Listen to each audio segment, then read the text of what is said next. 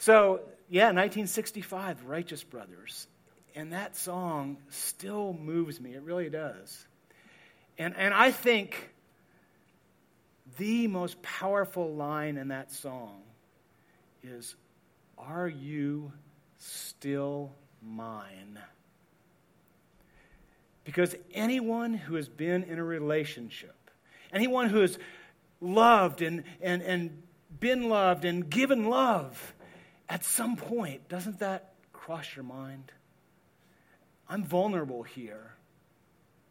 Are you still mine? It's, it's like the cry of the human heart. And more and more in our culture, sadly, the answer is no. It's, it's easy to become very cynical about love in our culture. When you see divorce rates of 30, 40%, how can you trust someone? How can you believe that they're still going to be yours? I, I know I've experienced that. 27 years ago, four years into my marriage with Jan, I walked into our home and looked her in the eye and said, I don't love you anymore. I want a divorce. And, and, you know, things have not exactly gotten better in our culture over the last 27 years, have they? I mean, it seems like every few years there's some fairy tale couple that's going to come in and prove once and for all that love can last for a lifetime, that love is real. Uh, maybe the latest is uh, Blake Shelton and uh, Miranda Lambert. Uh, well, maybe not so much. Uh, well, maybe the one that was going to prove it was real was J Lo and Puff Daddy or P Diddy. Uh, no, no, nobody. Everybody knew that was never going to last. But the one, the one, you have to admit this one, the one, year 2000 the biggest stud in Hollywood, the guy at the height of his career, marries the most beautiful woman on television in the most popular sitcom. And of course, you know who I'm talking about Brad and Jennifer Aniston, right? And that was 2000, and that was it. This was the fairy tale couple, the two of the most beautiful people in the world, and they were going to make it. They were going to last, uh, well, turns out five years. And so here I am, folks. 27 years after I tell Jan it's over, I don't love you anymore. And I'm up here delivering a message called Love Never Fails. You have a right to be cynical. You have a right. It's a legitimate question to say, Al, how can you say that? And, and I, I want to get serious for a minute. I really do. That question deserves an honest answer. It deserves a thoughtful answer. And my hope and prayer is I will give you that today. But first, I want to pray. And I, and I do this before all my messages because the Bible says very clearly that the, the persuasive words of no man, I don't care who it is, the greatest speaker on earth, the persuasive words of no man can change your heart, can change the deepest fibers of your being. Only the Spirit of the living God, the Holy Spirit, can do that. And so I will always begin my teaching by asking the, God's presence to be here. And I'd be so grateful if you would join me in that prayer. Father, I, I thank you for music and the way it stirs our soul and, and prepares us to hear your word. And Father, I, I'm, I'm so aware of the truth that you lay out in your scripture that unless the Lord builds the house, the builder labors in vain. Father, we, we don't want the labor put in this morning to be in vain. And, and I love my friends at Rock Hills. Please, please, Father, would you come and do something, move in their hearts and their souls, and make eternal changes that only you can make. And I pray these things in Jesus' name. Amen. Now, it's, it's my contention, it's my belief that there have been some very sick and distorted images and, and, and, concepts that have come into our culture's version of love. And, and so it's so appropriate that here we're on Valentine's Day and I'm giving this message about love never fails because we see some of those distorted, crazy images on Valentine's Day in particular. I think we have one here today. You may recognize this cute little fellow. Yeah, there he is. That is actually uh, Cupid. Comes from Cupido. It was the Roman. It's from Roman mythology, and Cupido, who we call Cupid, was the god of attraction erotic attraction. And then the Greeks had a similar god, Eros.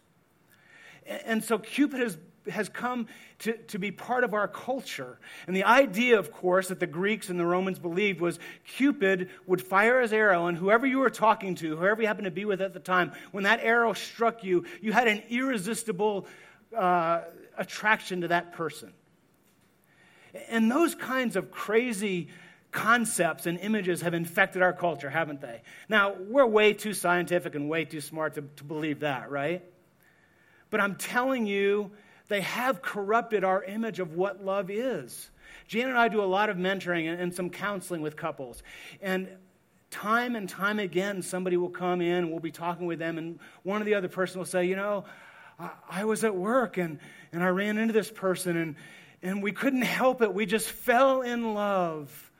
You know, it was like, you know, it's not really our fault. I did nothing to, to cause this to happen. It was, you know, they might as well be saying, I got shot by Cupid's arrow. I mean, even in our modern culture, that those kinds of, of ideas are, are under the surface.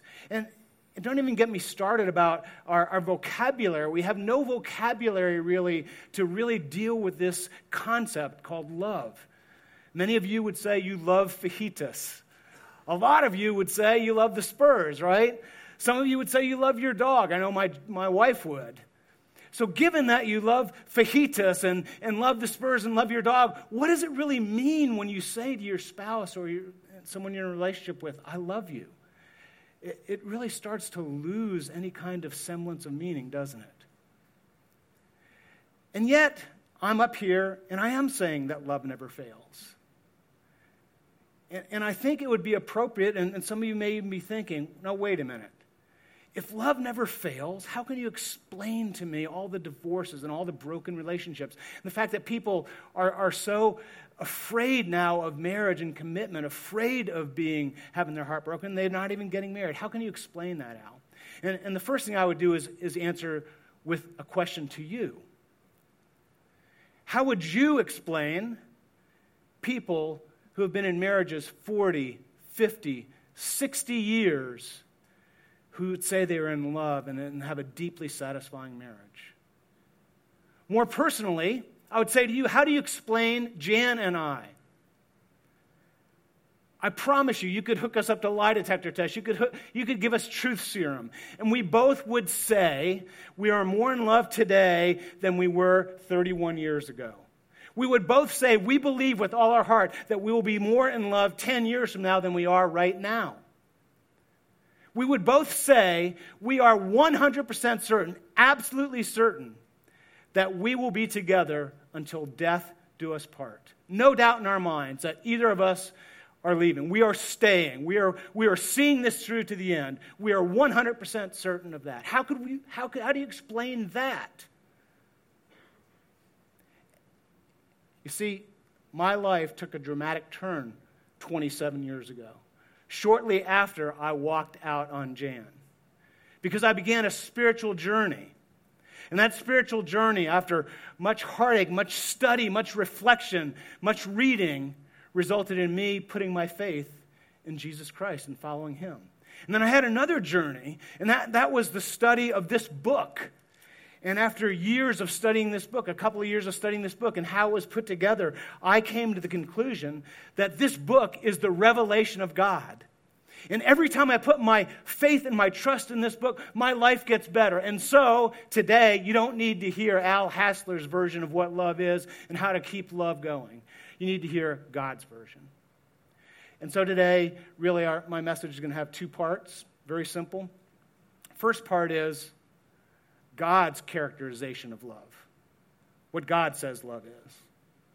And the second is two very practical I believe, principles for sustaining a long term marriage that will be loving and satisfying. And, and, trust me, even if you're not married, there, there's some stuff in here that will be helpful to you. So, so bear with me. So, those, those are the two things we're going to do today.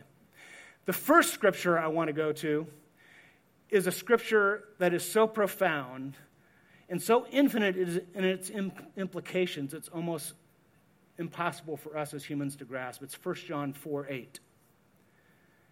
And John, the one who knew Jesus so well, wrote these words God is love. Think about that. God is love. That means, at his very essence, at the very core of his being, the word that most clearly characterizes and summarizes who God is and what he stands for is the word love. Honestly, if you could get your arms around that, I think that would take your breath away. You know, I, I would have thought it, it's impossible for humans even to grasp the distance between here and the moon, 250,000 miles, much less the distance to the sun, which is 93 million miles away. We cannot even fathom a universe billions of light years across. If someone had said God is power, I think I could understand it. Any, any being that could go and just breathe this universe into existence is a powerful God. We'd have to agree with that. And to say God was, was power, I think I could grasp that a little bit better. Or maybe God is wisdom or God is understanding. I, I think I could grasp that. But God is love. That, that's something I'm still trying to get my arms around, still trying to contemplate and, and find, find a category in my mind for that reality. One of the things that helps me is that God has given us a little bit more of a description of that, and it's in 1 Corinthians 13, 4 through 8. And that's really what this series uh, is built on this idea of love. And, and many of you are familiar with this passage, I think we have it here. And it goes like this Love is faithful, love is kind. It does not, excuse me, love is patient, love is kind. It does not envy, it does not boast. It is not proud. It is not rude or dishonor others. It is not self seeking. It is not easily angered. It makes no records of wrongs. Love does not delight in evil, but rejoices with the truth. Love always protects, always trusts, always hopes, always perseveres. Love never fails. Now, if you read the entire Bible, you, you understand that that's a partial description of love and, and therefore a partial description of God. But it's a good one, it's a good starting place. And so I hope you noticed on your chairs there's a card and it has this verse on it. And here's what I please consider doing this. Carry this around with you for a day or a week or a month, however long it takes, and commit those verses to memory. And, and here's why. To know the reality of God's love is one of the most precious things that you can have as a human being. To be able to feel it, to be able to grasp it, to be able to start to comprehend it would be encouraging when you're discouraged. It would, be, it would give you faith and hope and strength. And, and so I really want to encourage you to do this. I think you will be incredibly moved by it, and I think your life will be better off for it. And so we gave you these cards. And I really want to recommend you carry those around with you and commit these verses to memory. And then you will know, whenever you doubt God's love, you can look at these qualities and begin to have a grasp of what His love is like. And, and one of the ways I help, it helps me to conceptualize this, is if I think of Jesus and, and, and, apply these somehow in the context of Jesus. And the reason I say that is in Colossians 1:19, Paul write, writes to us and he says that God was pleased to have all his fullness dwell in Jesus. And we see a similar thing in Hebrews 1 3, where it says that Jesus' character is the exact replica of God. Do you get that? All God's fullness is in Jesus. Jesus' character is the exact replica of God. So as we read these qualities and we see them displayed in Jesus, we have a better concept of God because, because the, the Bible says we can never see God. God is without, uh, he's not constrained by time and place, he's not an embodied being. We do know that God is, a, is one God in three persons Father, Son, and Spirit.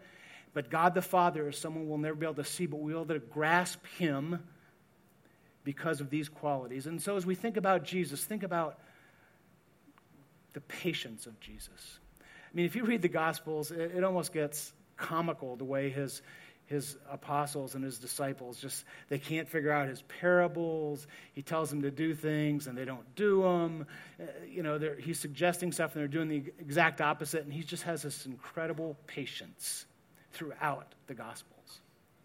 And then kindness. Think, think of the moment he came upon the woman who had just committed adultery and she was caught in the act and, and folks that's a horrible thing back then it was, it was worthy of being stoned, and they were about to stone her. And think of the kindness that Jesus displayed to the woman caught in adultery. It does not envy, it does not boast, it is not proud.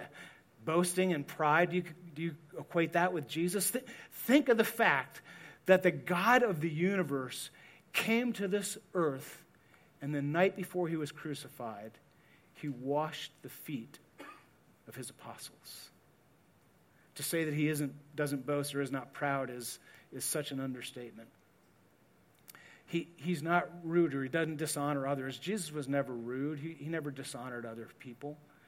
He, he um, is not self seeking, he is not easily angered. On the cross, he was naked. They were hurling insults at him. He was in extreme pain. They were mocking him and laughing at him. And what did he do? He prayed for them. He's not easily angered. He keeps no records of wrongs. I'm so glad he doesn't keep records of wrongs. We go on and on through this verse, through, and he always protects, always trusts, always hopes, always perseveres. The fact that he always protects, the night before his crucifixion, the Roman soldiers came for his guys, his apostles, and Jesus said, Look, you can take me, but don't lay a finger on them. And they didn't. He protected his men. And the fact that he always perseveres, that is so crucial to the gospel. Because the night before he was crucified, Jesus had some idea what was coming. And he's praying to his father, Father, if it's your will, could you take this cup from me? And his father apparently said no. And so Jesus went to the cross. He persevered. And love never fails. Now we're back to the question from Unchained Melody Are you still mine? Can I count on your love? And the resounding answer we get from God is love never fails. Yes, you can count on it. Look, I'm a numbers guy, and maybe this is a coincidence, but there's 1,189 chapters in the Bible, okay? That means there's a center chapter. There's 594 chapters before it, 594 chapters after it. The chapter of the Bible that's right dead in the center is the 117th chapter of Psalms. And I know somebody like Colin's going to check me out on that. You'll, you'll find out I'm right, Colin. Trust me. And, and what is right at the center of the Bible? It's this amazing two verse chapter and here's what it says. We have this for you. And this is what it says Praise the Lord, all you nations, extol him, all you peoples. For great is his love toward us, and the faithfulness of the Lord endures forever. Great is his love and his faithfulness, and endures forever. You see, there's an amazing concept in the Old Testament. There's a Hebrew word called ahava, and it's a love of the will. What it means is it's a love that says, I'm not going anywhere. I don't care what you do, I am not going anywhere. That's the love God displays. Love never fails. And really, folks, that's the essence of the gospel, of the good news of Jesus Christ, isn't it? You see, when we were in the garden, in this perfect setting with God, human beings rebelled, and, and we rebelled against God and broke our relationship with God. It would have been very easy for God to say, okay, that's it, it's over. But God's love never fails. And not only that, it's an initiating love. And so in John 3:16, one of the one of the most famous verses in the Bible, right? We all could probably recite it. God so loved the world. And this is Jesus talking. He gave his only son that whoever believes in him should not perish but have everlasting life. And what that's really saying is, I'm going to initiate reconciliation because my love never fails. But God, another aspect of his character is his perfect justice. He couldn't look at us and say, You raped, you murdered, you lied, you stole. Ah, that's all right, forget about it. Come on up to. He couldn't do that. In his perfect justice, he had to ensure that the price was paid, the penalty was paid. But in his perfect love, he initiated and came down and paid the price. And what the gospel says, what Jesus was saying in that verse, is my love never fails. And if you choose to put your faith and trust in the fact that I paid the price for your rebellion, then the love relationship with God is restored. And that is the gospel. And now you begin to have some idea of what the Bible says about the love of God. So now I want to go on to two very practical principles for having a long term, a lifelong, and loving and satisfying relationship in your marriage. First is very simple, and they're both from, the, from this, these, this section of verses in 1 Corinthians 13, so you can put that back up. The first principle is simply this if you want to have a better spouse or have a better friend, you need to be a better spouse. You see, if you look at these verses, these are all character qualities, aren't they? Love is patient, love is kind. These are all things I can work on myself you know, I, I scoured these verses for that moment where it says, don't forget to give Jan advice about how to be a better wife. Don't forget to nag her when she's not doing things the right way. But you know what? I didn't find it. These are character qualities, and it's meant for me to work on. So if I want to have a better wife, it's very simple be a better husband. And we all know this dynamic. Parents out there, how many of you care about who your kids are hanging out with, who their friends are? I guarantee every single parent cares because they know there's this dynamic woven into the fabric of the universe. You become more like the people you are spending time with. If you, if you spend time with good people, you become a better person. And I've seen this in my 31 year marriage with Jan. Most of you know Jan. You know she's an amazing woman of character and integrity. And, and that amazing character of hers has exerted this gravitational pull over the 31 years, making me a better man. It's an inevitable uh, reality that God has ordained into this universe. And so, whenever, and it doesn't happen very often, whenever I think, boy, Jan needs to step it up in this area, or Jan needs to do this, I immediately turn that around and say, you know, nagging and advising, that's not going to help. But there is one thing I can do. If I want to have a better wife, I can be a better husband. And you know what? I tell her that because I want to encourage her. And it usually looks something like this Jan, I promise you, until I take my last breath, I will never stop trying to be a better husband and a better man. And, and I want to disconnect my performance and my conduct as a husband from anything Jan does. I'm not waiting for her to be a good wife before I decide to work on those qualities and try to become a more patient, kind, loving man. And what we've seen in our marriage is this amazing dynamic where I strive to be a better man, and that somehow pulls her along, and she strives to be a better woman, and that somehow pulls me along. So that's the first principle. If you want a, a loving, committed, long term, satisfying marriage, all you need to do is work on yourself. If you want a better spouse, be a better spouse. The second principle I see in these verses, it's not quite as obvious, but I think you'll see it as I talk about it, is simply this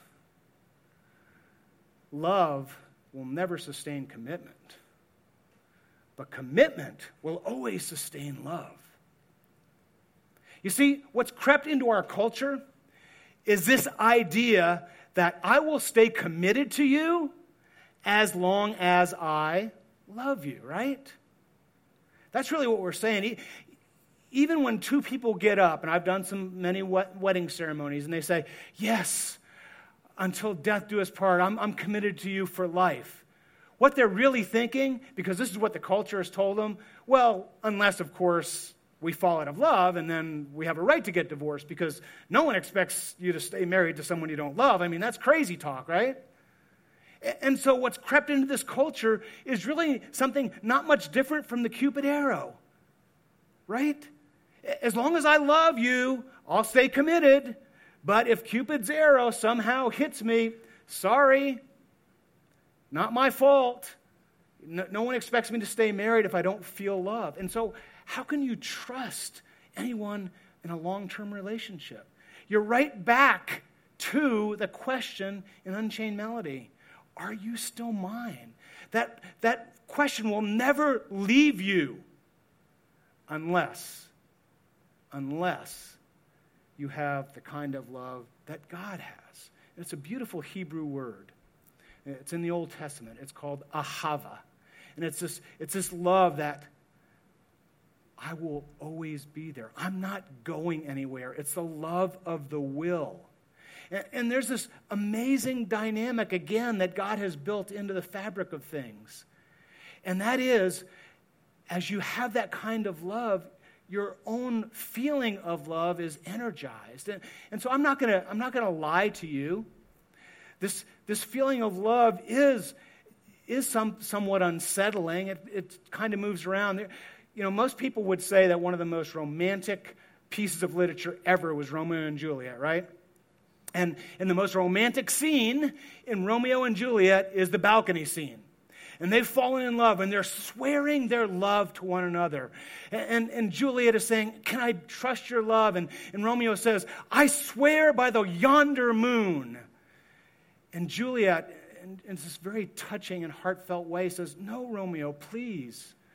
Don't swear by the moon, the inconsistent moon, that your love be likewise variable. She wanted something that she could trust more than the consistency of the moon. And that's what we all want. What can we trust? And what I'm telling you is what we can trust is ahava. And this principle that love can't sustain commitment, but commitment cannot, can sustain love. And so, again, I, I just need to demonstrate this to you. So, over and over, I will say to Jan, Jan, I love you. I'm not going anywhere. Until the day we die, we will be together no matter what. And you know what I feel, even as I'm saying those words? I feel the feeling of love well up inside me.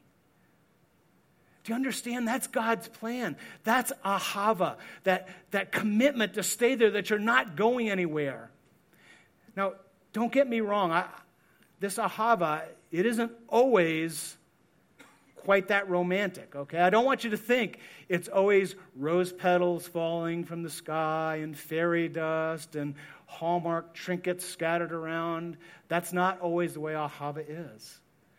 Many of you know our story for four years in our marriage, I was emotionally abusive to Jan. I treated her very badly. I was harsh and, and mean, and, and I was unfaithful. And I hate that I was like that. And, and then when I became a Christian and we began to work on our marriage and, we began to have this ahava, it wasn't fairy dust and rose petals. You know, as we worked through the anger and the hurt, there'd be explosions of conflict, and, and it'd be more like knives whizzing past my head, and it's like, I'm not going anywhere, you know. It, so don't romanticize this too much. But you come out the other side of it. and it is one of the most beautiful and precious things that you will ever experience. Ahava, God's love. It's the love of the will that says, I am not going anywhere. And so now we come back to Unchained Melody, right? And there's, there's some realities in that song that I love. There's some realities in that song, some, some lyrics in that song that just stir me. When that, when Jesse is singing and, and, and the, the guy is singing, I hunger for your touch. When I'm away from Jan, we've been married 31 years, I hunger for her touch. When, when those lyrics say, I need your love, God, speed your love to me. I, am not afraid to say, I need Jan's love. It makes me a better man, it inspires me. And so there's so much about that song I love. But there is one line that will never, ever be part of the reality of my marriage to Jan. And that's the line that says, and asks the question Are you still mine? Jan and I have put that question to rest forever because we have discovered the love of God, ahava love. And we have discovered the deepest reality of God's love, and that it never fails. Let's pray.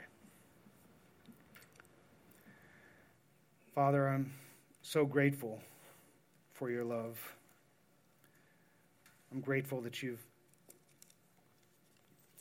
that you rescued me at a moment when I was going to make the biggest mistake of my life. I'm so grateful on this Valentine's Day that I can stand up here in front of these people and Jan and I know that we will be together for life. But it's only because of your initiating love, the love of Jesus. And my prayer today is that everyone here experiences that. And it's in Jesus' name I pray. Amen.